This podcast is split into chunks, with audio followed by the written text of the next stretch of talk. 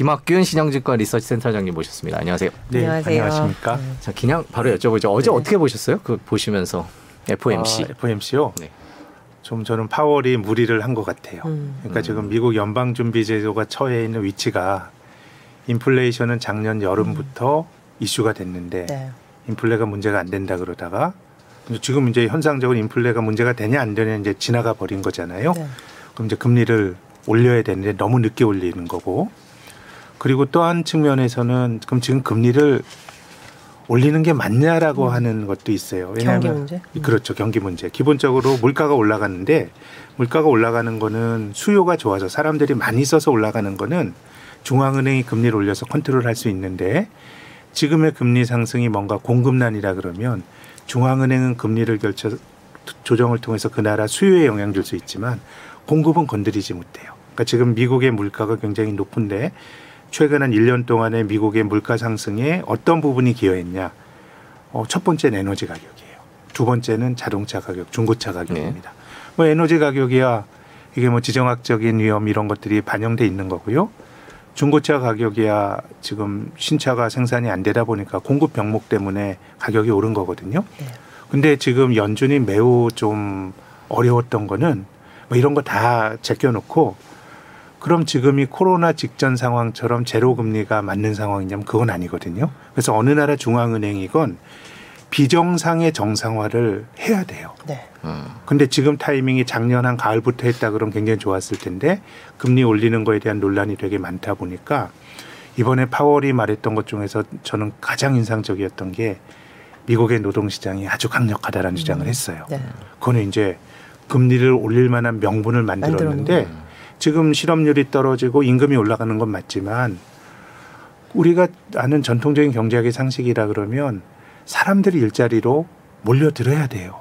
그 임금이 올라오고 노동시장이 타이트하면 근데 경제활동 참가율이라고 하는 사람들의 노동시장의 공급을 보면 그건 안 높아지고 있고 굉장히 논란이 많은 주제임에도 불구하고 파월이 그래 던진 거는 비정상의 정상화까지 우린 금리 올릴 거야. 그냥 25bp씩 빨리 올릴 거야라는 정도가 시장이 언지를 준 것 같고 그래서 저는 뭐 금융시장의 반응이 이게 뭐 얼마나 갈지 모르겠습니다만은 그런 점에서는 연준의 행동과 관련된 불확실성이 조금 완화가 됐고 그거를 뭐 투자자들이 평가를 하는 거 아닌가 뭐 저의 그 관정기는 그렇습니다. 그때 센터장님 저희 나오셔서 파월도 공무원이다 그런 표현을 네. 해주셨었는데 여러 가지 왜 말 바꾸냐 그때 이제 그런 네. 논란 속에 결국은 인플레를 잡아야 된다라는 어떤 강한 시그널을 받았다 네. 그렇게 해석을 하셨잖아요, 그죠? 네. 근데 그게 조금 바뀐 것 그게 같아요. 바뀐 거다. 왜냐하면 이제 러시아가 우크라이나를 침공한 게 2월 24일인데 바로 그 서방에서 경제 제재가 들어갔는데 저는 그 국제 결제망에서 러시아를 퇴출시킨 거는 정말 놀랐어요. 음. 이렇게 빨리 한다라는 게. 근데 그렇게 논의가 되는 과정에서도 에너지에 대한 규제는 바이든이 주저주저 했었습니다. 네네, 그랬죠. 지금 뭐 유가 올라가면 러시아가 거의 세계 2대 산유국인데 유가가 올라가면 또 인플레이션이 문제가 되는 거였거든요. 근데 결국은 이제 제재를 하면서 이제 바이든이 지난주에 했던 말이 바이든 대통령이 이제 인플레가 생기는데 이건 우리가 옳은 일을 하기 위해서 감내해야 되는 거다라고 얘기를 하면서 뭔가 어떤 현상에 대해서 그 원인 제공자가 좀 외부에 있는 적으로 바뀐 것 같아요. 아주 역설적으로 바이든 대통령의 지지율이 어, 국정은행 지지율이 40% 밑으로 떨어졌다지만 43% 이렇게 갔거든요. 네. 네, 그렇게 되다 보니 제 생각엔 연준의 결정도 그냥 비정상의 정상화로 보면 뭔가 좀 심플하게 그냥 거기까지고 어, 코로나 팬데믹 이전에 미국의 기준금리가 1.75였으니까 거기서부터는 굉장히 저는 매우 또 상황 자체가 달라질 거라고 봅니다. 음. 예, 경기 상황 자체도 매우 가변적이고 또 바이든 아, 어제 파월이 말했던 것처럼 미국 경제가 과연 그렇게 예, 뭐 성장률이 4% 가까운 성장률 전망되다 지금 2.8% 올해 성장률 낮췄기 때문에 그래서 비정상의 정상화로 그런 관점에서 봐야지 이것이 뭐 미국 경제의 강건함이나 음. 아니면 뭐 대단히 좀 매파적인 태도를 보여줬다 이런 해석에는 저는 동의하지 않습니다. 네. 그 러시아 얘기를 안 하고 갈 수가 없는데 지금 이제 16일이 이제 무슨 물론 뭐 디폴트는 유예 기간이 네. 있지만 지금 뭐 일부 외신 보도를 통해서는 뭐 달러로 갚았다 이자를 뭐 그런 얘기도 들려오고 있고 지금 러시아 디폴트를 사실은 거의 시장에서는 기정사실을 하고 있었잖아요. 그 상황은 좀 어떻게 판단하세요? 뭐제 생각엔 네. 설사 디폴트가 났더라도 이 큰 금융시장에 미치는 파급 효과는 전 크지 않았을 거라고 음. 봅니다. 왜냐하면 세상 어딘가에서는 늘 빚을 못 갚는 일들이 벌어지는데 네. 이것이 글로벌한 금융의 문제로 불거지는 거는 사람들이 많이 쓰는 기축통화 이런 것들에서 문제가 생기게 되면 이게 전파가 되거든요. 2008년 글로벌 금융위기가 그랬고요. 2011년도에 유로존 재정위기가 그랬습니다. IMF 외환위기 같은 경우 그때는 사실 한국만 97년도에 어려움을 겪었던 게 아니고 동아시아가 전체적으로 어려움을 겪었는데 그건 그들만의 고통으로 끝나는 거거든요. 그래서 러시아라고 하는 거는 주변부 국가이니까 또 러시아가 부도를 안 냈던 적도 없, 네. 98년도에 모라토리엄이 선언이 됐었거든요. 그렇기 때문에 제 생각에는 서구 입- 서방 입장에서는 그 스위프트라고 하는 결제망 다 끊어놓고 음. 그럼 이 경제에서 배제한 거예요. 한국에도 뭐 자동차 회사들 러시아에서 사업 크게 하는 회사들은 주가도 많이 떨어졌거든요. 그럼 사실상의 부도 비슷한 것들을 반영해서 지금 경제가 돌아가는데 음. 이게 뭐 러시아가 국제 이자를 못 갚았다면 무슨 문제가 될 거냐.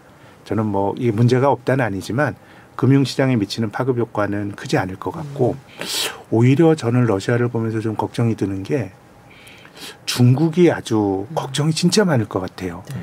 중국이 허리띠 졸라매서 수출해서 이 10억 인민이 노력을 해서 모아놓은 외환보유가 3조 2천억 불인데 네. 러시아를 보니까 이게 다 서구에 가 있는 거거든요. 음. 이 돈이 막혔을 때 과연 어떤 일이 벌어질 거냐. 음.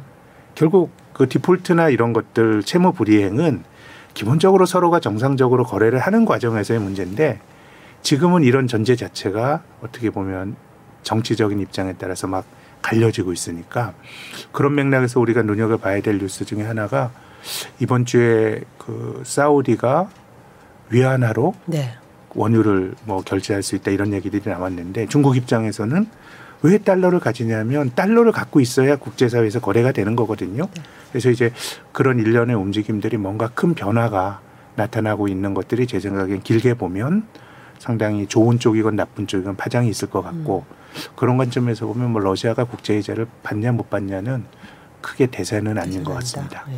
그래도 러시아 경제 규모가 네. 있으니까요. 실물 경제에 미치는 영향은 어? 러시아 경제가 네. 뭐 그렇게 규모가 제가 정확진 않지만은 어, 나라 크기에 비하면 아, 그렇죠. 크진 예. 않습니다. 우리나라보다 적은데. 밑에 있다고. 예, 근데 그 98년도에 러시아가 모라토리엄을 선언했을 땐 그땐 금융위기가 생겼었어요. 그때는 롱텀 예, 롱텀맨. 통해서 이제 더 전파가 크게 그렇죠. 됐죠. 그죠? 그때 이제 노벨 경제학상을 받은 아주 똑똑한 수학자들이 헤지 펀드를 만들어서 자신들의 계량적인 방법론으로 90년대 중반부터 돈을 정말 갈퀴로 긁어 모으듯이 돈을 모으다가 그들의 계량적 모델에 따르면 러시아 국채가 너무 저평가됐다 그래서 굉장히 빚을 많이 내서 레버리지를 이렇게 러시아 국채에 투자를 했다가 빚을 못 갚으면서 롱텀 캐피탈 매니지먼트가 파산 위기에 내몰리면서 그때 미국 연준 의장이 그린스펀이었는데요. 금리를 막 낮출 맞아요. 정도로 어, 있었는데 그래서 저는 이번에도 러시아에 우리가 알지 못하는 특정한 경제 주체, 뭐 생각할 수 있는 건 유럽에 있는 금융기관들 이런 경제 주체들이 많이 사고가 나서 그런 경제 주체들이 만약 흔들린다. 그러면 뭐 위- 위기가 생길 수 있는데 근데 러시아는 2014년도 크림반도 침공 이후부터 약간은 제재를 받아왔고 그래서 그걸 우리가 뭐 샅샅듯이 러시아 국채를 녹아들고 있는지 알 수는 없지만 정황상으로 보면 그것이 크게 문제가 날 거다 것 같지는 않습니다. 네. 그럼 시장 전반의 컨센서스도 그런가요? 사실 최근에 코로나 이슈, 네. 뭐 금리 인상 이슈, 네. 어, 러시아의 디폴트 이슈 이런 걸 이제 거의 비슷한 동급으로 이제 거론을 했었는데 네. 센터장님 보시기에는 제 생각에는 러시아 디폴트 이슈보다는 러, 우크라이나, 우크라이나 이슈라고 더 이슈라고 맞는 것게 같아요. 네. 그 전황이 더 중요한 것 같고 네. 금융 쪽에서의 문제는 조금 부차적으로 봐도 되는 거 아닌가라는 생각입니다. 우크라이나 지금 평화협정 협상을 이어가고 있는데 그래서 어, 혹자들은 평화협상을 이어가고 있는 것 자체만으로도 굉장히 괜찮은 사인이다. 이게 이제 중단되지 않았으니까 네. 우크라이나 사태의 전황이 어떻게 전개되느냐에 따른 네. 그 경제 파장은 좀 어떻게 분석합니까? 그건 금융시장이 알 수가 없죠. 그러니까 금융시장이 네. 되게 사람들이 돈을 걸고 하는 거기 때문에 네. 깊은 통찰이 있는 것 같지만 네. 금융시장이 지정학을 어떻게 알겠어요? 다 과거의 경험칙을 음. 가지고 사람들이 보는 건데요. 근데 지금 상황 자체가 어 이렇게 과거와는 최근 30년에 못 봤던 모습이에요. 그러니까 예전에 전쟁이 없었던 건 아니었거든요. 어, 미국이 이라크를 두 번 공격했고 그, 그 전쟁이 또 하루 이틀에 끝난 건 아니에요. 한 두세 달 걸렸는데 딱 전쟁이 시작한 순간부터 그냥 그 결과는 거의 결정이 된 셈이었어요. 굉장히 잔혹하지만 막 미국 폭격기가 바그다드를 공격하는 거 우리가 오락 게임을 보듯이 막 봤거든요. 네. 근데 지금처럼 3주 정도가 됐는데 3주 정도 됐죠. 근데 이 자체가 불확실하고 또 전 세계에서 가장 그 힘이 센 나라인 미국이 어쨌든 어떤 포지션을 잡은 거잖아요. 뭐 군대를 안 보내진 않더라도. 그래서 제 생각 에 이게 어떤 뭐 단기적으로 이게 중요할 것 같은데 이제 길게 보면 아까 제가 외환 보유액 이런 말씀드렸는데 어 좀 세계 질서가 참 많이 바뀔 것 같고 음. 그런 불확실성들이 금융시장에 보지 못했던 적어도 최근 30년 동안은 시장이 다 사람들이 경제적으로 효율적으로 행동만 하면 됐어요. 중국에 공장 짓기시면 거기 지으면 됐고. 근데 이제 그런 어떤 반세계화나 뭔가 지금 우리가 뭐 반도체 같은 게 대표적인데요. 저는 요즘 반도체를 보면서 유럽이 반도체 투자를 막 주도한다 그래요. 근데 지금 반도체 어떤 산업이건 간에 그 산업을 이끄는 1, 2위 기업이 투자를 주도하는 거예요. 그래서 3, 4위 기업이 뭐 어려워지고 이런 건데 지금 반도체에서 벌어지는 일을 보면 이게 뒤에 있는 회사들이 막 앞장서서 그렇거든요. 그럼 그게 경제 논리냐? 그건 아니잖아요. 반도체가 전략 물자인데 이게 많이 떨어져 있고 인텔의 CEO는 그런 주장을 했어요. 야, 이게 우리가 사는 꼭 필요한데 이게 대만과 한국에 있다. 근데 이런 거는 좀 지정학적으로 좀 위험한 쪽에 있으니까 우리가 하자라는 건데 그래서 그런 식의 재편이 음. 뭐 이미 알게 모르게 진행이 되어 왔는데 이번에 우크라이나 문제를 통해서 더 빨라질 가능성이 있고 굉장히 이게 동전의 양날의 칼일 듯해요. 음. 예. 기회를 받는 기업도 있고 우리나라가 과거에는 기회를 크긴 기회를 받았던 것 중에 하나가 이 80년대 중반에 그때는 뭐 이념적인 그 갈등은 아니었지만 일본의 경제가 커지면서 어 미국에 도전을 했을 때 이 플라자 합의라는 건 뭐 많이 알려졌죠. 일본의 엔화 가치를 인위적으로 절상시키면서 일본의 수출을 아주 망가뜨렸는데 그 즈음에 미국에서 그 일본에게 압박했던 게 이 미일 반도체 협정이라는 거. 제 생각엔 아주 불평등 협정이에요. 그러면서 일본의 반도체 회사들이 전부 다 그냥 나가 떨어지고 그 기회를 한국이 잡았거든요. 그래서 이런 것들이 뭔가 좋은 쪽이건 나쁜 쪽이건 우리가 금융시장에서 계측하기 힘든 일들이 벌어지는 것 같고 어, 이 상황 자체는 굉장히 저는 유동적이고 불확실한 것 같아요. 근데 그, 불확, 그 불확실함 속에 어, 한 가지 이제 굉장히 고착화된 현상은 그 공급망 이슈라든지 우리가 기존의 팬데믹 때문에 겪었던 여러 어려움들이 지금 더 심화되고 있잖아요. 그래서 이게 풀릴 때가 언제일까라는 그런 우려까지 뭐 생기는데 지정학적인 긴장은 뭐 어떻게 뭐 사실 제가 말씀드릴 만한 통찰은 없는데요. 네. 근데 지금 미국 같은 경우 구미권은 워낙 그, 그 오미크론으로 인해서 집단 면역이 형성이 돼서 네. 어, 질병으로 인한 공급난은 음. 더 나빠질 거라고 보는 건 합당하진 않은 것 같아요. 네. 특히 이 오미크론이 그 치사율이 낮더라도 제가 몇 달 전에 영국 갔다 온 지인에게 얘기를 들어보니까 네. 쓰레기 수거 같은 게 안 돼서 주택가가 난리래요. 음. 왜냐하면 사람이 오미크론으로 인해서 치명상을 입는 사람은 적더라도 격리하고 해야 그렇죠. 되니까 뭐 그런 쪽에서 비롯이 된 공급 병목이 굉장히 크고 한국도 좀 그게 지금 나타나고 있을 거라고 봐요. 근데 이런 과정들을 구미권에 있는 나라들이 빨리 지났기 때문에 어, 그 코로나로 인한 공급 병목은 나빠지기보다는 개선될 거라고 보는 게 제 생각에 합리적인 것 같고 네. 다만 경제 논리가 아닌 지정학이나 이런 쪽은 아직은 뭐 금융시장 뭐 별일 없을 수도 있고 네. 근데 매우 좀 유동적인 상황인 듯합니다. 근데 지금 코로나가 다른 서구의 나라는 좋아졌는데 네. 또 의외의 병목이 지금 중국이잖아요. 사실 네, 그동안은 이제 굉장히 베이징 올림픽 때문에 틀어막고 있었고 괜찮게 관리되고 있는 걸로 이렇게 우리가 인지를 하고 있다가 어 아닐 수도 있네. 또 백신에 대한 신뢰성도 문제가 네. 있었고요. 그 중국이 만일에 이제 굉장히 참고를 하게 된다면 네. 사실 공급망 문제는 더뭐 그럴, 그럴 수도 있겠네요. 네, 예, 네. 중국이 그렇다 그러면은 음. 근데 다만 이제 중국은 음. 뭔가 데이터를 사실 좀 믿을 수 네. 있는지도 모르겠어요. 네. 근데 봉쇄라면서 자기들이 뭐 그래도 컨트롤 해왔는데 음. 만약에 이제 중국이 그런 식으로 간다 그러면 특히 이제 한국도 좀 부분적으로 그렇다고 생각하는데 네. 이게 뭐 질병의 문제를 뭐 그 시장의 논리로 가볍게 다룰 일은 아니지만 이 좀 그래도 통제를 하는 나라가 집단 면역은 좀 늦게 되는 것 같아요. 음. 그냥 나도 딱 한꺼번에 걸려버리면 되는. 건데 네. 만약에 이제 중국이 그런 쪽으로 간다 그러면 어, 제가 말씀드린 것보다는 조금 더 예, 병목이 길어질 가능성은 있겠네요. 네. 그 러시아 우크라이나 침공 얘기 마지막으로 하나 더 네. 여쭤보고 싶은 게 이제 에너지 전환 측면에서 이게 두고두고 남을 사건이다 이렇게 평가하는 사람들이 나오더라고요. 이제 네. 이번에 원유에 대한 의존도를 떨어뜨리는 계기가 되지 않겠느냐, 네. 더 빨라지지 않겠느냐, 어떻게 보세요? 그런 진단. 제 생각엔 동전의 양날의 칼인 네. 것 같아요. 거기다 돈이 들어가는데 그 반대편에서 나오는 얘기는 지금 미국에서 어, 그 가동 안 하는 유전도 다시 보자. 다시 보내 그렇죠. 네, 쉐일 같은 거 늘어나는 거고. 그래서 뭐 저는 뭐 장단점이 음. 이 플러스 마이너스 효과가 있을 텐데 크게 보면 저는 친환경은 오히려 후퇴할 거다라고 음. 보는 쪽이에요. 음. 왜냐하면 친환경이라고 하는 거는 모든 나라가 그 룰을 따라야 되는 거거든요. 네. 이- 그러니까 서로가 뭔가 지켜야 될 가치가 있을 때, 야, 니네가 탄소 배출 많이 하는 거야 페널티를 줄게. 음. 그럼 그 페널티도 굉장히 이제 두렵고 그런 어떤 어- 행동에 준 거 영향을 줄 수 있는 게 있어야 되는데 음. 지금처럼 그 정치적 이해관계로 세상이 분열이 됐는데 예를 들면 탄소라는 것만 하더라도 우리만 해서 될 일이 아니잖아요. 네. 중국이 안 하면 안 되는 건데요. 그렇게 본다 그러면 세상이 뭔가 질서가 좀 고상한 질서를 찾기에는 음.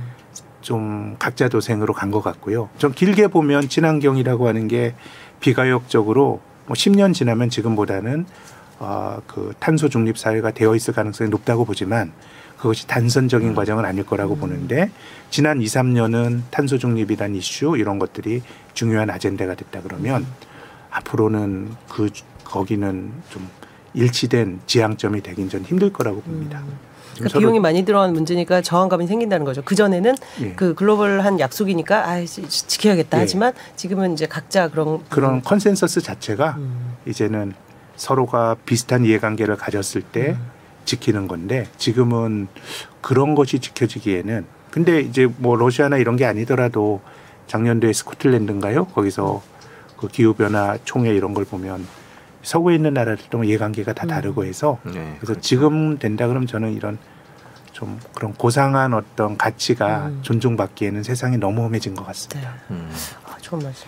네, 저희가 요구해드는데 다시 미국으로 돌아오겠습니다. 네. 이 얘기가 이제 FOMC 얘기하다가 FOMC. 우크라이나 다녀왔습니다. 중국까지 다녀왔는데요. 네. 미국 경제 아까 말씀해 주시는 거에 대해 얼- 제가 받은 느낌은 음, 미국 경제에 대해서 그렇게 강하다라고 판단하고 음. 계시지는 않는 것 같아요. 음, 파월 의장 것. 관점에 따라서 다른데요. 음. 일반적으로 이제 잠재 성장률 그 나라가 가용 자원을 다동원해서 무리 없이 할 수 있는 성장이라 그러면 미국이 딱 그 정도 하는 것 같아요. 음. 그게 어떤 의미냐면 코로나 팬데믹 때 미국 경제가 역성장을 했죠. 음. 그리고 2021년도에는 5%대인지 6% 성장을 했고요.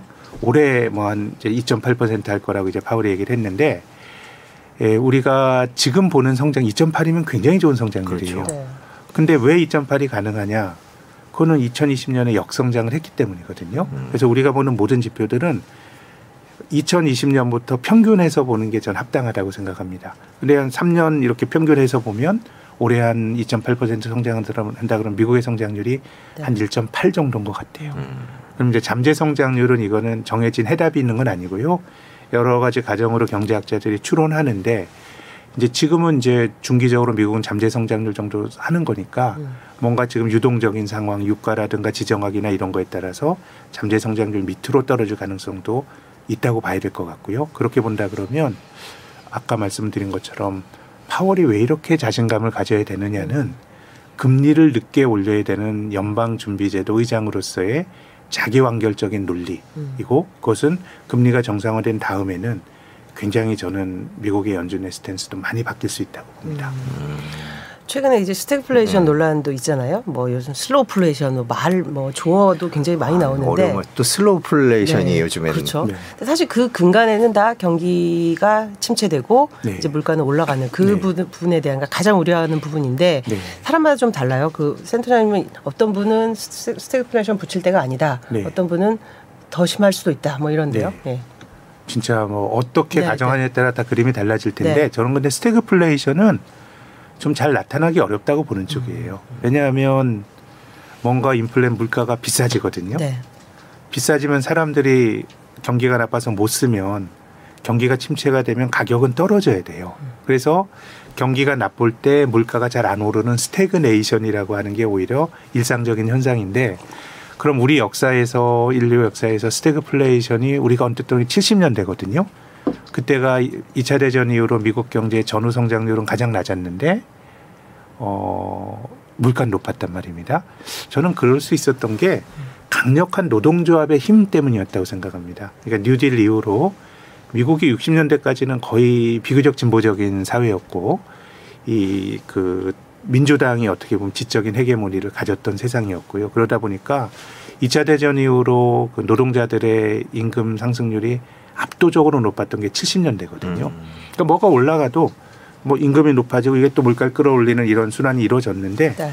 그래서 지금이 만약에 그런 세상이다라고 보면 저는 뭐 그럴 수도 있다고 보는데 아까 말씀드린 것처럼 미국의 고용이 개선되고 미국의 임금이 올라가고 있긴 하지만 노동시장으로 들어오는 사람은 되게 적고 또 굉장히 논란이 많습니다만은 이게 뭐 정부가 소득을 주자라는 뭐 기본소득 네.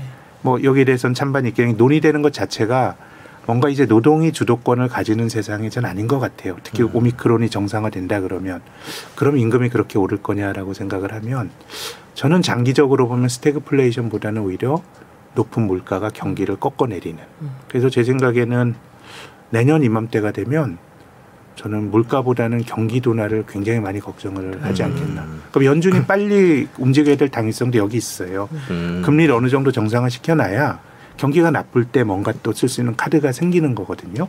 그렇게 된다 그러면 저는 스태그플레이션보단 굳이 따지면 stagnation, 음. 물가 상승 우려 둔화와 경기에 대한 걱정이 커지는.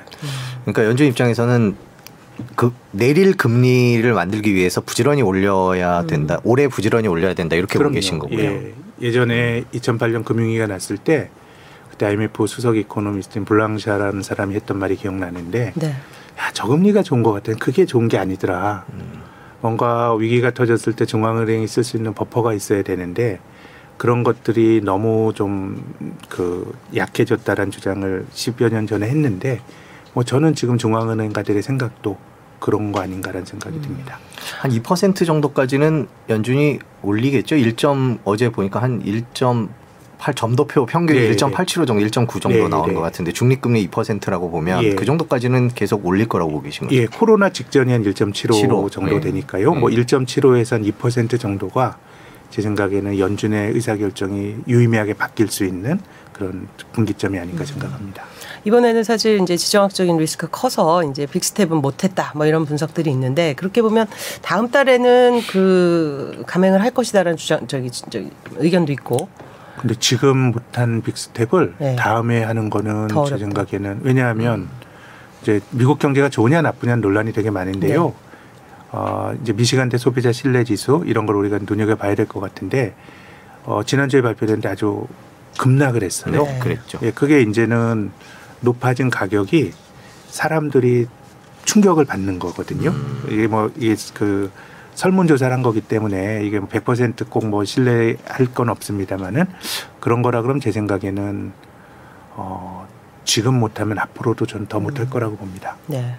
근데 저는 근본적으로 드는 의문이 그렇더라고요. 박사님도 아니 저 센터장님도 모두에 말씀하셨지만 이 수요 측면이 아닌 공급 측면이 끌어올린 이 인플레이션을 미국이 지금 예상한 대로 이 정도 금리를 오르- 올리면 빠르게 잡을 수 있을까라는 네, 그거는 못 잡죠. 네. 그거는 중앙은행은 공급을 통제할 수 그러니까요. 없어요. 네. 그러니까 이것은 못 잡는 그 못 잡는 인플레이션을 또 중앙은행이 금리를 또 올리면 또 굉장히 그 경제가 치러야 될 비용이 너무 큽니다. 왜냐하면 사람들이 먹고 살기가 생활비가 높아져 힘든 건데 네. 여기서 또 금리까지 올리는 거는 그래서 지금 이 이건 제 생각에는 만약에 지정학적 불안이 지속이 되고 경제가 비효율로 인플레가 생긴다 그러면 거기서 중앙은행이 할 수 있는 역할은 저는 별로 없을 거라고 봅니다. 또 금리 올리는 게 정당화될 수도 없다고 없고. 생각합니다. 더 고민이 크겠네요. 네. 시장으로 보면 사실 어제도 3일 연속 이제 시장은 좀 어, 낙관적인 전망 속에서 뭐 예상한 수준이었다 이렇게 보고 반응을 해서 시장 금, 저, 주가는 올라갔는데 뭐 과거 분석을 보면 금리 인상 뒤에 주가가 반등하는 형태가 많았다. 그러니까 네. 뭐 오히려 어, 금리를 올려도 될 만큼 뭐 경기가 좋았다 이렇게 판단을 했다. 뭐 이런 식의 이제 네. 기사들도 나오곤 하는데 그 금리 인상과 주가의 관계는 좀 이렇게 뭐 네. 유형할 뭐 수가 있나요? 예전에 정형화된 패턴이 네. 그 지금 분석하는 게 맞습니다. 네. 뭐 어느 나라 중앙은행이 금리를 올려서 경제를 망치고 싶겠어요. 음. 금리를 올려야 되니까 올리는 건데, 근데 전 이번엔 조금 다를 수 있다고 보는 게 네. 일단 중앙이 너무 늦었어요. 음. 경기가 어느 정도 팽창하는 적당한 시점에서 어, 한 게 아니고 거의 고점 부근에서 그렇죠. 2000, 2020년 3월이 경기의 저점이라고 치자고요. 그럼 그 팽창이 지금 2년 한 거거든요. 네. 그럼 순환적으로 보면 지금은 중간 이상일 가능성이 매우 높아요. 음. 근데 이제 그럼에도 불구하고 왜 올리냐는 아까 말씀드린 것처럼 비정상의 정상화 때문에 해야 되니까 하는 거기 때문에 음. 과거에 중앙은행이 해왔던 특히 지금처럼 파월 연준이 금리 인상할 시기를 실기한 상황에서는 그 잣대를 그대로 들이미는 거는 음. 이번엔 좀 결과가 다를 수도 있다고 봅니다. 그러니까 보통 금리를 인상하면 뭐 어느 얼마 기간 이상 이제 뭐 주가가 올랐다 이런 네. 통계들이 쭉 나오지 네. 않습니까? 그뭐 2008년 얘기 뭐 그런 식으로 쭉 얘기가 나오고 있는데 올해는 그 패턴이 조금 더 어. 달라질 수 있다는 말씀이신 거죠. 그러니까 더 일찍 오름세가 멈출 수도 있다라고 네. 들리는데요, 제가 지금 그럼요. 때는. 지금은 예. 연준은 그냥 자기가 해야 될 일을 하는 거예요. 음. 그냥 뭐 늦춰 밀어놨던 일을 하는 것이고 그 연준에 영향을 주는 여러 가지 또 외부적인 변수들이 굉장히 많기 때문에 제 생각엔 이제 연준은 불확실성을 그- 금융시장이 그래도 저는 다행스러운 거는 아, 이 사람들이 무슨 생각하느냐에 대해서는 조금 그 명확하게 어저께 정리를 해준 것 같아요. 네. 그래서 저는 big step 같은 데는 그 동의하진 않고요. 음. 그냥 그 중립금리 혹은 코로나 이전의 금리까지는 계속해서 25% 포인트 BP씩 올릴 것 같고 음. 이제 뭐 이제 전황이나 뭐 지정학 뭐 이런 것들이 이제 중요하겠죠. 지금 그 뭐 증권사마다 뭐 2,600선 뭐 네. 이런 얘기 바닥 확인할 수 있다. 그러니까 주가 전망은 아. 좀 지금 투자자분들이가 사실 오- 이번 예. 한 달이 다 굉장히 힘든 예. 시기잖아요. 근데 제 생각에는 뭐 이제 주가 전망을 하는 사람들의 음. 다 기본적인 그 논리나 다 다를 텐데 네. 예, 저의 의견을 말씀드리면 증권회사에서 말하는 주가의 바닥이 이게 뭐 금리상 rock bottom 이런 얘기를 해요. 절대 바닥. 음. 근데 시장이 그런 건 없어요. 음. 알 수도 없고요. 네. 다만 이제 저의 화법으로는 이 정도는 저평가됐으니 음. 이게 절대 바닥이 아니더라도 아래쪽으로 떨어지더라도 회복은 빠를 거니까 주식에서 손해 본 사람들은 굳이 뭐 매도를 해야 될 실익은 낮다. 이런 정도의 화법으로 말씀을 드리면 네.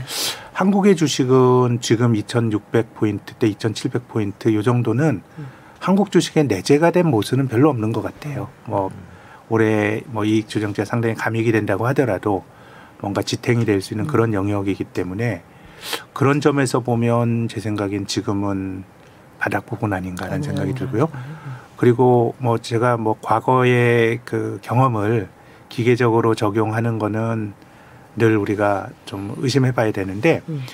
그럼에도 불구하고 이제 경험을 말씀드리면 네. 우리가 주가가 이렇게 떨어지는 게 세상이 우리가 2월 초 보면 끝나는 것 같잖아요. 주식 든 사람이.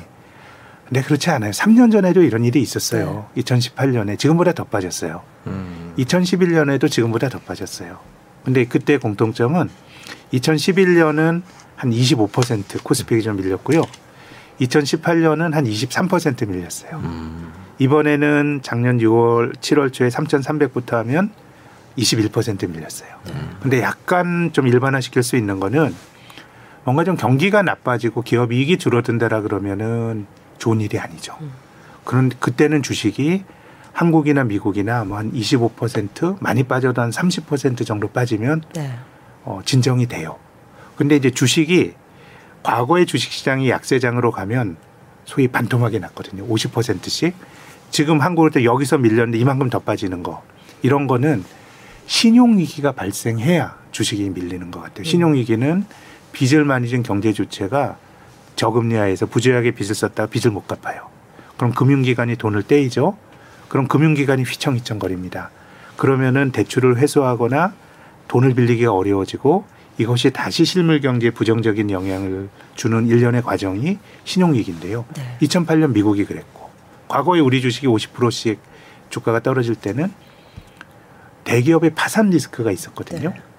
근데 저는 지금의 경제가 그러면 그럼 좋은 거냐 구조가 좋지 않죠 가계부채도 늘고 근데 저는 신용위기가 발생할 가능성이 좀 낮다고 생각하는 거는 경제가 관치 경제로 바뀐 것 같아요 음. 음, 중앙은행이 뭐 다 개입을 하고 네. 어 제가 그 얼마 전에 읽은 재미있는 책이 2019년 4월 달에 이제 버냉키를 비롯한 몇몇이 쓴 2008년 금융위기에 대한 기록이 있어요. 근데 그때 이제 이러저러한 일을 했는데 네. 2019년 봄 시점에서 버냉키는 걱정이 너무 많았어요. 야, 위기가 생기면 중앙은행이 할 수 있는 게 많아야 되고 그럴 때는 중앙은행이 너무 소극적으로 대처하는 것보다 더 과하게 대처하는 게 맞다. 근데 이제 그런 대처가 있게 되면 사람들은 늘 반발이 일거든요. 쟤네들 왜 도와주는데 2008년 금융위기 때 왜 리먼은 날리는데 왜 시티는 왜 살려주는데 네. 왜 금융가들은 그래놓고 저렇게 성과급을 많이 받는데 그래서 자본주의 원리주의자, 경제적 보수주의자들이 가지고 있는 철학은 실패했으면 니네가 책임져야지. 네. 그게 자본주의 룰에 맞다는 거예요. 그래서 글로벌 금융위기 직후인 2010년 즈음에 미국의 공화당 상원의원 몇이 연방준비제도 해체론을 주장했어요. 음, 자원 배분을 왜곡하고 자본주의 그 도덕을 깬다라는 거거든요. 그래서 2019년 4월 시점으로 다시 돌아오면 그래서 버냉키는 금융위기 직전에 했던 직후에 했던 많은 일들이 몇 년 동안 많이 허물어졌다는 거예요. 그래서 그 사람의 주장에 따르면 위기는 늘 온다. 사람들이 부주의하게 행동하다 보면 그럼 그걸 막을 수 있는 완충 장치가 있어야 되는데 이게 없어서 너무 걱정이다라는 게 2019년 4월의 버냉키의 걱정이었어요. 네. 근데 다음에 코로나가 터졌잖아요. 네. 그때 우리가 본 모습은 더 심하게 했어요. 2008년보다. 네. 저도 우리나라의 지금 그 금융시장에서 나타나는 이상한 신호 중에 하나가 음.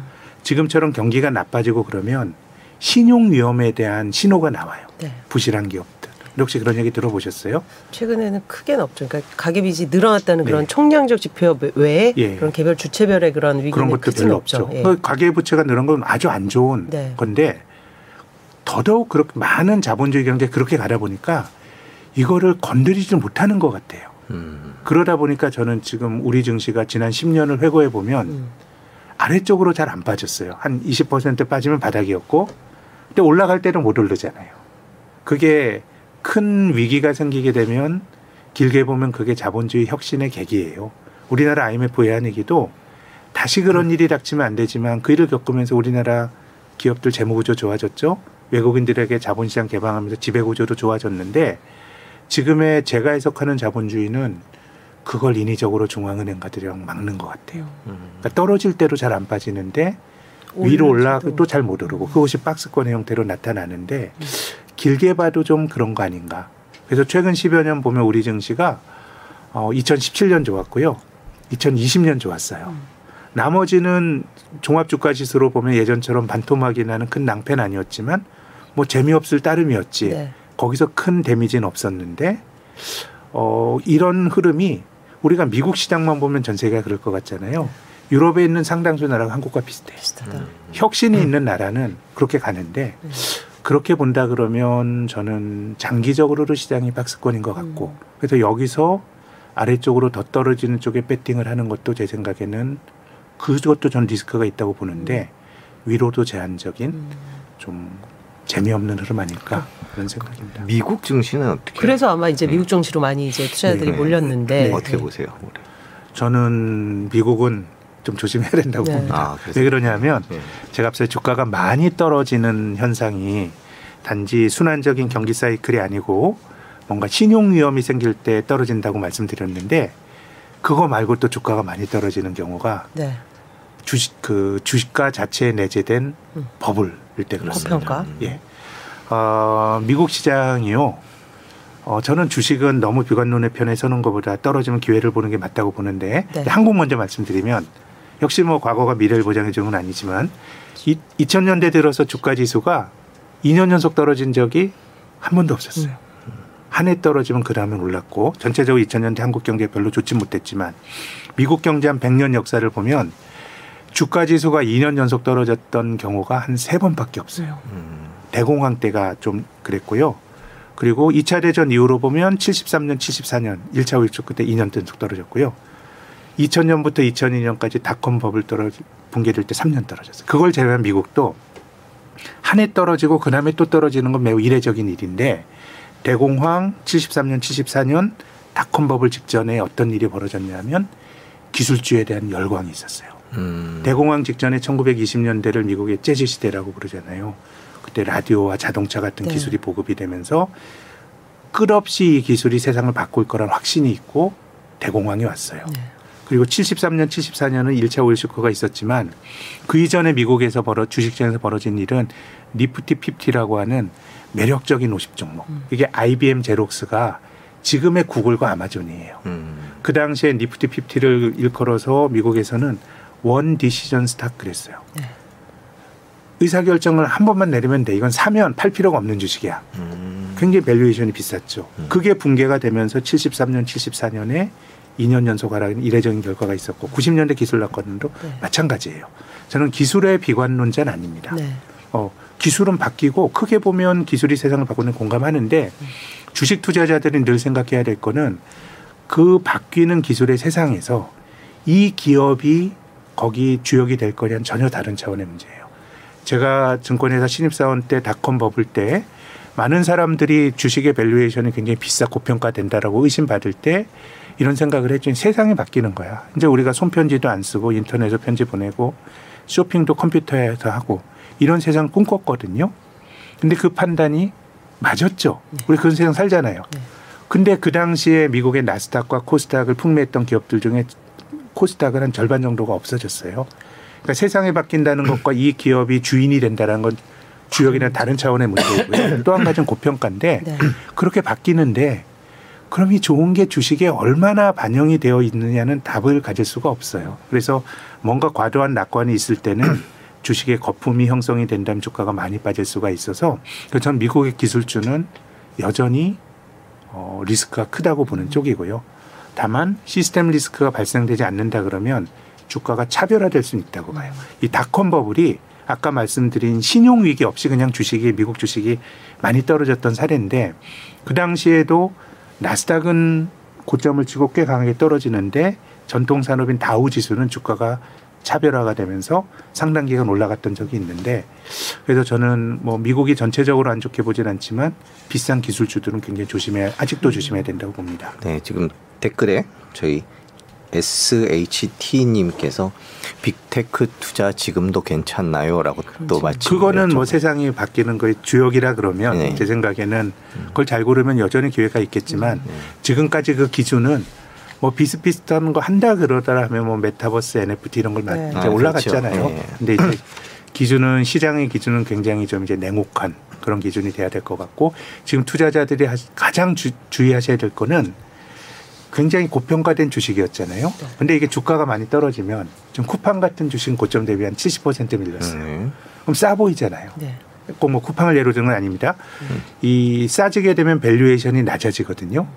근데 그런 주식들을 고르시면은 리스크가 커요. 음. 왜냐하면 성장에 대한 사람들이 기대를 갖고 있을 때는 설사 그 주식이 고평가됐다고 하더라도 더 비싸지는데 뭔가 어떤 이유로 성장에 대한 기대가 꺾인 주식은 싸다고 해서 그런 주식을 고르는 것보다 전통 산업에선 더 싼 주식이 많거든요. 네. 그렇기 때문에 잘 고민을 하셔서 이 성장을 내가 할 수 있다라고 생각하면 우리가 어, 라고 이제 좀 구글 이야기를 나눴는데 네. 뭐 그 구글이라 그러면 뭐 그런 주식을 뭐 사도 된다고 생각하는데 음. 그런 기대 없이 단순히 주가가 많이 빠진 주식들은 좋은 선택이 아닐 수도 있다고 봅니다. 음. 네. 그러면은 저뭐 1년으로 이렇게 봤을 때 하반기에 조금 더 불안 요인이 많다고 보시는 편이세요? 어떠세요? 어 저는 불안 요인보다 잘 모르는 변수들이 네, 변수들. 이제 우리나라만 하더라도 예전에 그 중국이란 나라가 중국이란 나라에 굉장히 이제 광폭한 그런 네. 민족주의 이런 네. 걸 보면서 이 관련된 주식지 주가가 많이 떨어졌는데 이제 뭐 우리가 신정부 출범하면 어떤 선택을 하겠죠. 네. 예, 그런 과정에서 제 생각에는 플러스 마이너스 효과들이 금융시장에서 예측하기 힘들지만 있을 것 같고 네. 이게 뭐 나쁘다라는 의미보다 좀 우리가 알지 못하는 일들 음. 그것을 통칭해서 불확실성이라 그러면 그런 것들은 저는 우크라이나 문제가 끝난 이후에도 이를테면 러시아와 중국의 어떤 예를 들면 밀월과 이 대립 구도 이런 음. 과정들 속에서 네. 그런 불확실성들은 좀 존재하는 것 같고 뭐 어쨌든 한국에 좋을 것 같지는 않아요. 우리가 세계화의 모범 국가고 그 기회를 잘 잡았던 나라들이기 때문에 저는 빅테크 기업들도 그렇다고 봐요. 음. 하나 된 세상에서 비즈니스를 늘려나가는 건데 과연 이렇게 그 분전된 세상에서 음. 그런 기업들의 성장성 이런 것들도 같이 한번 고민해 볼 거리가 있다고 봅니다. 미국은 네. 하반기에 중간 선거도 있잖아요. 그러면 중간 선거하고의 어떤 주식 시장이 인과성은 별로 없었던 없어요? 것 같아요. 네. 대부분 그 집권당이 거의 졌더라고요. 네. 이 2차 대회는 한 네 번 정도만 집권당이 이겼는데 어, 우리가 뭐 그냥 직관적으로 생각을 하면 이 정치적인 교착 이런 것들이 시장에 나쁜 영향을 주지 않을까 생각을 했는데 이렇게 여당이 패배했을 때 또 주식이 그닥 나쁘지도 않았기 때문에 그 인과성은 별로 음. 좀. 예, 일반화시키기 힘든 것 같습니다. 그 우리나라도 역시 이제 대선이라는 또 이제 불확실성 변수는 이제 종료가 됐죠. 그래서 이제 새 정부가 어, 취할 그 정책에 대한 관심들이 높아지고 네. 어, 그에 따른 또 이제 뭐 네. 유불리를 가린 가리는 그런 분석들이 있는데 어 조금 총평을 그러니까 그 센터님 개인적으로 이번 정부 새로 들어설 정부에 따라서 어떤 섹터는 조금 우호적이다. 또 어떤 음. 섹터는 조금 불리할 수도 있다. 그런 글쎄요, 음. 그렇게 뭐 지금 시장에서는 네. 뭐 건설주들, 네. 어, 뭐 공급 확대 뭐 이런 기대인 것 같아요. 네. 또 에너지 정책 변화와 관련해서 원자력 관련주도 이렇게 올라가는데 저는 예전보다 음. 그 정치 이벤트가 한국에서는 주식시장에 미치는 영향력이 되게 약해진 것 음. 같아요. 정책 수혜주도 매우 협소해지고 그것은 두 가지 변화인 것 같은데 아, 뭐 시장이나 기업이 가진 자율성이 이 정치 권력으로부터 조금 너무 커진 거 아닌가? 한국의 다국적 기업들 그런 자율성이 생긴 것 같고 그보다 더 중요한 변화는 금융시장의 개방 같습니다. 뭔가 외국인들이 많이 들어오고 개방도가 높아진 시장이 되다 보니까 내부적인 정치 이벤트보다 예를 들면 지금 우리가 말씀 이야기 나눴던 네. 뭐 미국의 긴축의 강도라든가 이런 게 더 영향을 많이 줘서 그래서 뭐 그런 것보다 외부 요인의 안정이 더 중요하지 않을까 그런 생각은 합니다. 지금 질문들이 계속 올라오고 있는데 잠깐만요. 저- 그 첫 번째 질문이 번째 안 질문이 안? 보이네요, 예. 지금. 네, 저희가 올라가서. 그 작가님이 프롬프터를 쳐주시는데, 예. 이거 이제 꾸메님께서 네. 아 이거는 약간 특정 회사에 대한 거라서 저희가 여쭤봐도 되는지 잘 모르겠습니다만 이게. 전기차에 관한 질문들이 네. 많. 그 궁극적으로 아까 말씀 세상이 바뀐다라고 본다면 전기차다라고 본다면 거기 있는 뭐. 큰 회사들도 음. 있고요. 기존의 그 뭐 제너럴 모터스 같은 큰 회사도 있고 이제 테슬라를 필두로 하는 새로운 작은 또 뭐 루시드 같은 작은 회사들도 있고 음. 이런 투자는 어떻게 보세요? 그런 질문이신 것 같아요, 꾸메님. 음. 네. 뭐 제가 딱히 뭐 말씀드릴 만한 음. 뭐 이렇게 insight를 갖고 있지 못해서요. 음. 네. 다만 좀 기준은 좀 엄격해지는 것 같은데요. 네. 음, 뭐 기준은, 테슬라도 네. 꽤 많이 예, 떨어졌지만 많이 떨어졌죠. 유사 테슬라 주식들은 더 많이 떨어졌고 그쵸. 또 뭐 테슬라나 이런 회사들이 아주 그 의욕적으로 밝히는 전기차 시대의 그 시장의 규모 이런 걸 본다 그러면 사람이 전기차를 사면 내연기관 차는 안 살 거거든요. 네. 그러면 그 큰 시장에 기존의 플레이어들이 그럼 가장 가장 있을 거냐라 그러면 전체적으로 경쟁은 좀 격화되지 음. 않을까라는 생각은 좀 듭니다. 네. 그다음 질문 하나만 더 여쭤볼게요. 네. 나토님께서 이름이 아이디가 나토시네요. 나토님께서 무- 네. 물어봐 주셨는데 미국은 중앙은행에서는 큰 정부로 경제에 영향을 많이 미치는 것으로 보입니다. 국내의 경우 차기 정권이 네. 민간 기업에 맡기는 작은 정부 형- 형태로 음. 갈것 같은데 네. 이런 상황이 국내 증시에는 어떤 영향을 미칠까요? 뭐 그러면 예측하기는 힘들 것 같은데 이게 뭐 플러스 마이너스다 말하기는 좀 힘든데요. 네. 다만 이건 있는 것 같아요. 이 큰 정부와 작은 정부가 자본주의의 사조가 네. 어떻게 보면 대공황 이후로 1960년대까지는 네. 미국을 비롯한 많은 나라가 자본 그 큰 정부의 시대였고요. 그러다 이제 70년대에 자본주의 위기를 겪으면서 네. 이큰 정부가 말했던 그런 그 방종 이런 것들에 대한 성찰이 있었죠. 네. 80년대 이후로 한 30년은 음. 뭐 혹자들은 신자유주의라고 불리우는 작은 정부의 시대였어요.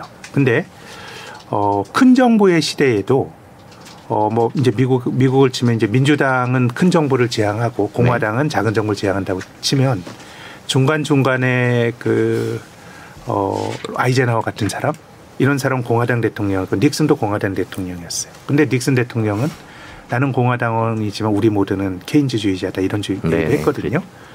그래서 이 시대 정신을 크게 바뀌긴 힘든데 그럼 음. 지금의 시대 정신은 뭐냐라 그러면 저는 뭐 우리 집권한 분들의 시장을 존중 그런 철학도 많이 펼칠 것 같긴 한데 정부가 불가피하게 해야 될 일. 그러니까 지금 큰 정부에서 가장 이슈가 되는 것 자체가 50조 원이라고 하는 정부의 네, 일인데요. 네. 그래서 이제 우리나라 경제를 한 10여 년을 회고를 하면 문재인 정부가 큰 정부를 지향했다라고 하는 거는 그거는 뭐 논란의 여지가 없죠. 그거는 뭐 그들의 철학에도 맞는데 전체적으로 성장의 재정 기여도가 높아진 거. 그러니까 정부가 돈을 써 성장률을 높였던 게 2015년부터예요. 음. 2015년 16년 박근혜 보수 정권 때였거든요. 그 박근혜 대통령도 줄푸세 뭐 이런 얘기 했잖아요. 네. 보수주의의 아젠다인데 그래서 뭐는 저는 뭐 큰 철학을 노력은 하겠지만 어떤 시대 정신을 개별 정권이 벗어나긴 좀 힘든 것 같은데 음. 지금은 민간이 그렇게 정부의 보조가 없이 과연 활력이 있을 거냐라 그러면 조금 좀 그렇지 않을 수도 있다라고 보는 쪽이에요. 그래서 뭐 크게 시장으로 많이 어떤 권력이 예양이 되면서 금융시장이 또 그걸 반영할 정도의 큰 변화가 전 나타나지 않을 수도 있다라고 생각합니다. 뭐 질문 조금 더 소개를 해드리면 뭐 금리 인상 시기 이제 상당 기간 계속될 것 같은데요. 네. 수익이 좋았던 특정 종목이 있나 이런 질문을 뚠뚠님께서 해주셨습니다. 특정 종목이 아니라 네, 네, 그렇죠. 그럼 저희는 섹터 얘기를 네, 해야 섹터로. 되겠죠. 보통은 금융주들이 그렇죠. 비교적 뭐. 성과가 좀 좋았던 것 같고 네. 과거엔 금리가 올라갈 때 전통적인 경기 관련 주식들이 되게 좋았는데 이제 지금은 그 중앙은행이 금리를 올리기 시작했던 시점이 과거의 경기 사이클은 조금 다르기 때문에 조금 과거보다 경기 민감주들은 그렇게 뭐 세게 움직일 수 있을 거람 과거보다는 조금 올라가는 게 좀 약해지지 않을까라는 생각 정도는 드네요. 그 이제 연준이 발, 올해 금리 인상을 어떻게 할지 일종의 캘린더를 쫙 밝혔고요. 그렇죠. 불확실성이 많이 사라졌다라고 하면서 금융시장이 요 며칠 이제 네. 반짝 올랐거든요. 이런 추세가 계속 갈 지는 이게- 않겠죠. 이게 추세가 아니고 변동성이라고 봅니다. 네. 아, 저? 저, 저처럼 시장에 있는 사람은 네. 아무리 어려워 종합주가지 하루에 50포인트만 오르면 세상이 달라 보여요. 근데 우리가 보자고요. 3,300이 고점이었고 네. 저점이 2,600이었죠. 음. 1월 초에. 근데 지금 뭐 2,600 후반 오늘 한 2,700 정도 하나요? 네. 그런 거라 2,693이네요. 네. 여전히 낮은 레벨에서 치고받고 있는 거지. 네. 이것이 뭐 대단한 추세라고 보지는 않습니다. 네. 아, 왜냐하면 너무 많이 떨어졌기 때문에 음. 다들 투자하시는 분들 마음이 아, 이렇게 많이 떨어졌으면 이제는 좀 음. 올라가야 되지 않나 하나 하나 제거하면서 예를 들면 우크라이나 문제도 평화롭게 잘 해결되고 연준도 일정을 명확하게 밝혀주고 네. 이렇게 되면 또 미래에 대한 뭐 그리고 코로나도 이제 네. 끝나고 네. 이러면 좀 주가가 올라가지 않을까 이런 기대를 뭐 저도 그렇습니다만은 네. 하게 되지 뭐 않을까 있겠죠. 하는 예, 뭐 2,900, 네, 긍정적인 예, 걸뭐갈 수. 있겠죠. 네. 그렇지만 길게 보면 시장이 지나고 나고 보면 뭐 이렇게 움직이는 박스권의 범주를 크게 벗어날 것 같지는 않고요. 음. 그리고 지금 주식이 되게 쌀 수는 있는데 네. 저는 지금 뭐 주식에 손해 보신 분들 이런 분들은 저는 매도를 권해드리고 싶진 않아요. 시장 전체적으로 보면 근데 이제 그게 관철이 되는 건 이제 기다림의 시간은 남아 있는 것 같아요. 근데 그게 일주일 한 달. 아 그걸 말해줄 수 있는 사람은 없을 것 같고 다만 뭐 시장의 사이클 보면 최소한 1년 반 2년 이런 정도가 중요한데 이렇게 늘려놓고 보면 지금에서 주식을 파는 게 크게 실익은 없을 것 같고 지금보다는 좀 높아지지 않을까? 음. 저는 뭐 그런 정도 그. 생각을 합니다. 반도체 비중이 워낙 크다 보니까 이제 뭐 가- 갖고 계신 주주분들도 많고 해서 반도체 섹터가 좀 바닥 디램 값도 바닥이다 뭐 이런 얘기도 있어서 어- 엊그제는 뭐 이제 하이닉스도 꽤 오르고 이제 그랬는데 또 혹자들은 또 공급망 이슈도 있고 해서 네. 또 한계가 있다. 양날의 칼인 것 네, 같아요. 그것도요. 제가 업황으로 보- 놓고 네. 본다 그러면 지금은 나빠지기보단 조- 더 좋아질 게 많다는 게 저희 신영증권의 견해이고요. 네. 근데 이제 반도체가 전략 산업이 되어서 막 바뀌는 거니까 우리가 기회를 잘 잡을 수도 있고 아니면 또 뭐 다른 또 생각지도 못할 리스크가 생길 음. 것 같아서 역시 제가 계측 못하는 말씀을 증권사 리서치 센터장의 말씀을 죄송한데 그건 모르는 거고요. 음. 근데 그런 변화가 오히려 더 중요할 것 같아요. 거기에 대해서 어, 디램 사이클이나 이런 것도 중요하지만 지금 막 유럽에서 반도체 공장을 짓는다. 뭐 이런 삼성전자도 지금 한다는 거 아니에요? 네. 뭐 그런 것들에 대한 판단이 저는 상대적으로 더 중요한 거 아닌가 싶습니다. 미중 갈등이 반도체에 미칠 영향은 어떻게 보세요? 아, 그거는 잘 모르겠네요. 음, 지금 우리나라 같은 미국이 경우에 욕을 하니까요. 네. 미국이 욕을 하니까 우리가 공장을 짓고 특히 이제 그 대만의 TSMC 같은 주가가 되게 좋고 네. 저는 확실히 대만이 뭐 그런 좀 영향이 있는 것 같아요. 대만이 한국보다 대미 무역 수지 흑자도 되게 적고 그랬는데 요즘 거의 뭐 비슷해졌거든요. 네. 그렇게 본다 그러면 뭐 그런 과정에서 우리가 뭐 개발 기업이 있는 건지 모르겠습니다만은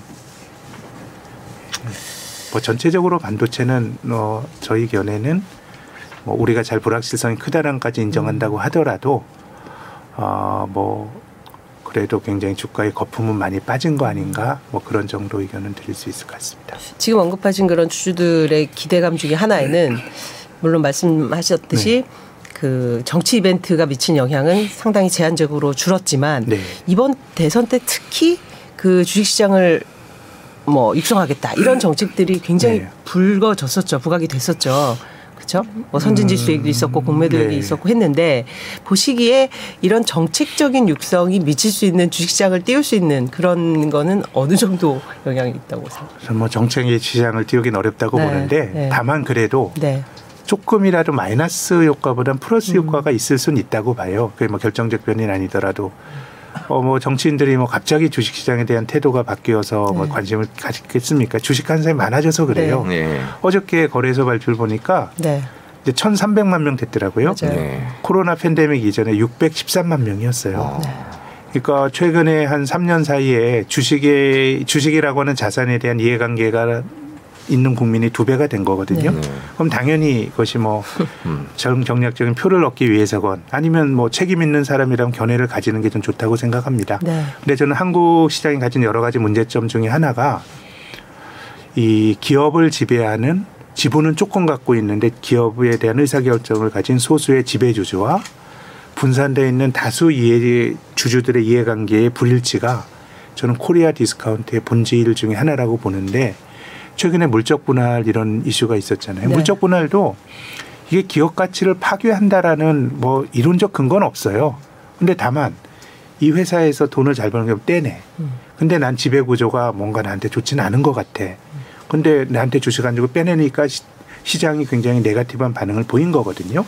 그래서 저는 주주들의 목소리가 반영이 될 여지는 커졌다는 게, 전뭐 주주들의 목소리 다 옳다고 주장하는 건 아니에요. 공매도 이런 건 다르게 볼 여지 있는데, 그렇게 본다 그러면 이것이 주식 시장을 들어 올리는 주제로 생각하는 건 너무 과한 것 같고, 음. 다만 조금이라도 그런 이해관계의 불일치를 줄일 수 있다 그럼 저는 조금이라도 저는 기여를 할 수 있는 점이 있다고 봅니다. 다만 구체적인 공약으로 보면 그걸 뭐 지금 같아서는 이게 뭐 좋다 나쁘다 판단 내릴 수 있는 근거들은 별로 없는 것그 같습니다. 중에 하나가 이 선진지수 이제 네. 포함이잖아요. 네. 뭐 지금 정부도 홍남기 부총리도 네. 계속해서 추진은 해오고 있는데 그 유불리는 어떻게 따지세요? 들어가는 게 우리한테는 좋다. 아니면 지금 상태라고 해서 특별히 우리가 코스, Korea discount가 그것 때문에 있는 건 아니다. 어. 저는 뭐 그렇게 봅니다. 뭐 네. 양질의 장기 투자 자본이 들어오는 게 조, 규모가 큰지 음. 아니 신흥국에서 어떻게 보면 그 어, 용의 꼬리가 그렇죠. 되느냐 뱀의 머리가 되느냐의 이슈예요. 음. 근데 어, 선진국과 신흥국에 대한 인기는 늘 바뀌어요. 음. 80년대는 신흥국의 인기였고 90년 선진국이었고 2000년대 초반 10년은 또 신흥국의 시대였어요. 그러니까 이건 늘 바뀌는 거기 때문에 가변적인 거고 또 두 번째는 한국 시장의 문제가 외국인이 없어서의 문제인가? 외국인 투자가들의 시가총액 대비 점유율 30%를 넘으면 그 돈이 신흥국 돈이건 선진국 돈이건 많이 들어와 있기 때문에 이게 그렇게 시장을 바꿀 거냐라는 생각이 들고 마지막으로는 우리가 MSCI 선진국 지수, MSCI 모건 스탠리라고 하는 미국의 금융기관 이 영향이 크죠. 근데 우리가 한 15년 전에는 그때도 경제 관료들이 선진국 지수 편입을 자신들의 미션으로 얘기를 했는데 그때 MSCI와 똑같이 거론됐던 것 중에 하나가 영국 기반의 FTS예요. 근데 우리가 그 FTS에 2009년에 들어갔잖아요. 네. 그러면 뭐 그건 선진국이 아니고 이건 뭐 여기 들어가야 선진국인가요? 또 유럽 같은 데 보면 포르투갈이나 이런 이런 나라들이 들어가 있어요. 그럼 우리가 거기에 대해서 그렇게 강박증을 가져야 되냐라고 보면 제 생각에는 뭐 그게 마이너스 효과가라고 있다고 주장은 좀 과하지만은 그게 또 본질은 아닐 것 같아요. 예. 그게 뭐 그거 하나가 많이- 들어간다고 예. 시장이 뭐 움직이거나 그렇게까지 과하게 저는 그렇게 봅니다. 네. 그렇습니다. 그 마지막으로 한 가지만 여쭤 올해 그 세계 경제 한국 경제 전반적으로 어떻게 정리를 하면 될까요? 계속 상반기에는 뭐 좀 괜찮고 하반기에 안 좋다. 뭐 이런 얘기들도 있고 그런데요. 전체적으로는 둔화일 것 같아요. 둔화요? 특히 오미크론이 완화가 되더라도 네. 왜냐하면 우리가 오미크론이 완화가 됐을 때는 그 사람들이 만남이라고 하는 포괄적으로 보면 서비스업이라고 하는 거는 더 좋아질 그 가능성이 매우 높은데요. 근데 이제 제조업, 내구재 이런 쪽은 역설적으로 2020년, 2020년 너무 좋았어요. 움직이지 못하니까 그냥 그런 걸 산 거거든요. 네. 음. 그렇게 본다 그러면은 플러스 효과, 마이너스 효과들이 다 있는데 서비스업 비중이 높은 뭐 선진국은 상대적으로 조금 좋아질 가능성이 더 있고 우리나라처럼 제조업 중심의 국가들은 오히려 내구재 붐이 정점을 친다 그러면은 서비스업이 좋아지는 게 그 제조업 둔화를 상쇄하지 못할 것 같고 종합적으로 본다 그러면은 좀 한국은 약간 마이너스인 것 같고요. 전체적으로 보면 경제가 특히 이제 원자재 가격 많이 높아져 있기 때문에 이런 것들이 부정적인 영향을 좀 주지 않겠는가. 예. 제 생각엔 하반기 흐림 음. 네, 이렇게 말씀드리고 싶습니다. 어, 이렇게 우울해졌죠. 아니 뭐 이럴. 있죠 뭐. 네. 예. 항상 세 선생님 말씀 들으면 네. 뭐 이런 배- 경우 저런 경우 다 얘기를 네, 해주셔서 다좀 그러니까요. 예, 생각을 좀 정리할 수 있는 그런 시, 계기가 되는 것 같아요. 딱 네. 뭐 하나 하나만이 답이다 이런 그럼요. 것은 예, 그래서 아니고. 항상 저희가 이제 센터장님의 insight를 기대하고 보시는데 하여튼 오늘도 뭐 긴 시간 저희가 거의 네. 한 시간 얘기를 했는데요. 예, 긴 시간 감사합니다. FOMC 계기로 조금 불확실성이 사라질까 하고 기대했는데 여전히 지켜봐야 될 것들은 많이 있는 모양이군요. 하여튼 오늘 긴 시간 감사합니다. 감사합니다. 네, 고맙습니다. 네.